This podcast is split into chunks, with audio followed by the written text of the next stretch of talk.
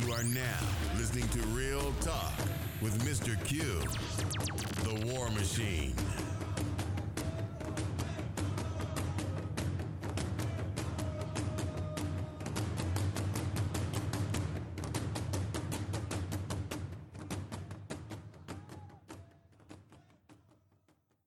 Welcome back, people, to another podcast episode of Real Talk. I'm your host, Mr. Q, the War Machine. And today's topic, we're going to be talking about risky commodities. And you may say, what is what is risky commodities? Are we talking stock? Yeah, technically, we're talking about stock in people. This is probably a follow up to my Can We Love Our Family podcast. In the archives, you can go back and listen to it. But risky commodities are those people that we know of in our family, in our neighborhood. We tend to in diverse by putting a, a lot of profit into them, by putting a lot of time into them, hoping for a better outcome. And just like any stock, risky commodities eventually turn into junk bonds.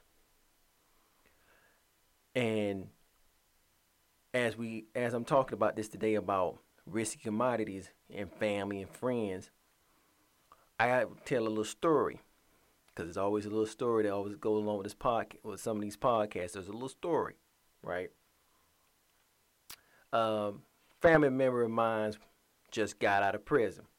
I ain't gonna mention no names. Staying with in-laws. Now, when I was staying with my in-laws, in-laws treated me like I was garbage. Now, I ain't a lazy man. You know, hey, I needed help, but they pussyfooted around. This nigga get out of prison.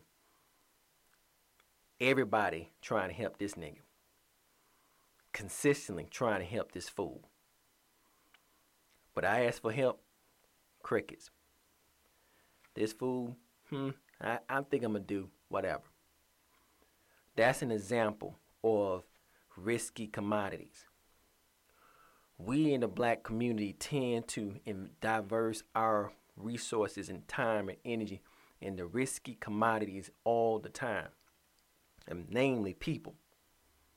And the reason why I say I'm using this topic as risky commodities is because you know someone that is actually doing well, but he or she ain't right there where they need to be at.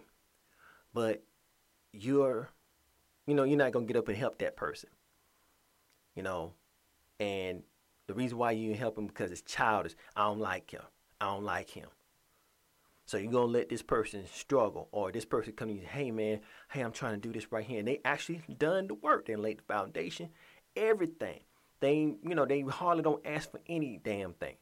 They come to you, hey, can you help me? I think about it. Weeks go by, ain't heard nothing from your ass. But when the risky commodity person comes around, all of a sudden you got money to invest in this person here. Knowing that this person ain't gonna do a damn thing you let this person come in, borrow your car, eat up your food, lay in your house, hardly don't clean up, shit like that. Hoping that this mug would do. But the person who really needed the help, you shamed them or you devalued them where they had to go other places to find other resources and it may take them a little longer to get where they need to be. So that is the definition of what is a risky commodity. And a lot of us in the black community do it all the time. You can deal with another name, favoritism. You know, black sheep, white, you know, black sheep of the family. My favorite. We do this junk to ourselves all the time. But every time that risky commodity person come around a male or female, it's always Big Mama or Big Daddy or Uncle Joe. Somebody got money for their ass, and they still F it up. But they always get help, no matter how bad they mess up. Their value is the is plummeted, junk bond status. They should, but they don't. And people hold on to these junk bonds, hoping that one day they get their value back. Where the stock or the person who needs the, the infusion of time and effort and resources, they have moved on. So now they blew up. Boom, boom, boom, boom, boom. Here you come. Oh, uh, can I get a little bit? Can I help you? No, you can't get nothing because remember, you told me you was gonna help me. I sat around for two, three weeks waiting on your ass. Yo, you you left me hanging. You know, you told me get to stepping. In so many words. So I just had to bring this podcast to you about risky commodities. Cause this is what we're dealing with on all levels, not just money, stocks and bonds, none of all that stuff. We're dealing with people collectively as a whole, black people are valuable. But individually, that's when you start seeing the true value. You start seeing some junk bonds in the midst. And you got to start dumping that stock to make the rest of the stock hold its value. You got some fake pieces of gold and silver and platinum floating around in there. Got to get rid of it. So, you know, I just say people take an assessment. Take assessment of your family. Take assessment of your friends. You know some junk bond people. You know they close to you. They always got a sad story. Always in and out of jail. Or they always got a gimmick or scheme or hustle that you just can't resist. Oh, I'm gonna help them because this might pay off. But then you know somebody in the same circle that hey man, they don't ask for nothing. But again, it comes back to this envy type thing. I ain't gonna help you because I don't like you. You always thought you was smart ass anyway. Think you better than me. That type of shit. But you ever invest in this loser or this losing junk bond, risky commodity person here order to invest in me because hey of a like or dislike type of thing, yeah, you got that. You got me right. Got me right on that right there. I, but I, like I said, people, I had to just bring this to you. This is gonna be like a short podcast, but I just like take a look. You know, look around. You know some risky commodities. People who are risky. They always come with a high risk. You never get your money back. You never get that return back.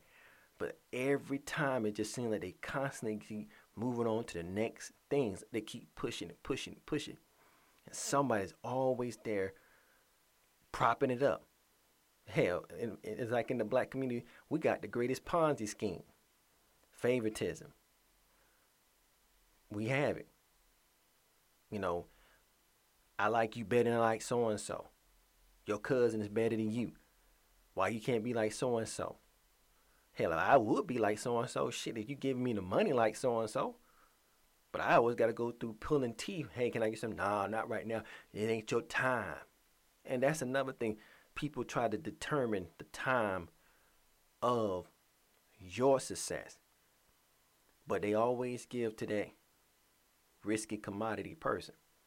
Regardless, fail after failure after failure, don't matter. Boom, boom, boom they just keep coming back with the same old gimmick. So I just had to just bring that out and just talk about that in this podcast and everything. Um, a side note and a program note. Um, YouTube channel should be up soon. Uh, the artwork for the YouTube and uh, the new art for my uh, podcast art is, is being developed right now. So that should be up and running in a couple days. You know, so I'm happy about that. Um, I just want to say thank you for your support for those who do listen, and you know, thank you, you know, to keep on coming back. The more the merrier. And I also want to thank you, thank my haters in advance. Thank you, haters, and those those trolls and and other people that's coming around snooping and trying to keep up stuff. Thank you for doing that. That, that I really like your support. Keep my numbers up. And so with that, people, I'm gonna end this podcast. But I just say, you know, look at your look at people in a way of a commodity. What value do this person bring to you? And what are you losing by giving to this person? Because if you giving more and this person is coming back for more and more and you ain't seeing, that's a risky commodity. But if a person come to you and say, hey, I, I need this, I just need a little bit, you know, that's all I need. I'm right here. I've done this and done that. They went through a checklist and they can verify they ain't done it, but you turn but people turn it back on them. That's the way you need to put your money is. That's where you need to put your time, your energy, even sometimes, you know, set aside your pickering bitterness. Respect that person for going out being on their own. Stop hating on people who go on their own and follow the trail that the Most High has for them. Stop it. Because that person who doing it and, and really putting in the work and grinding, you're going to need that person one day. And you want that person to be in a better position for he or she to throw something back at you and say, hey, okay, I can help you despite you, you know, you, you rub me the wrong way, but I can help you. So in, in, in ending, just don't shoot yourself in the foot.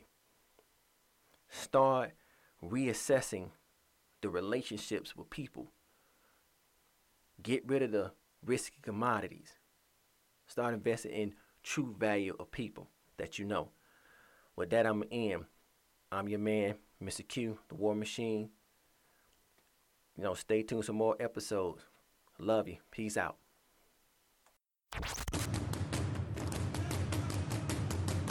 This was the War Machine. Real talk with Mr. Q.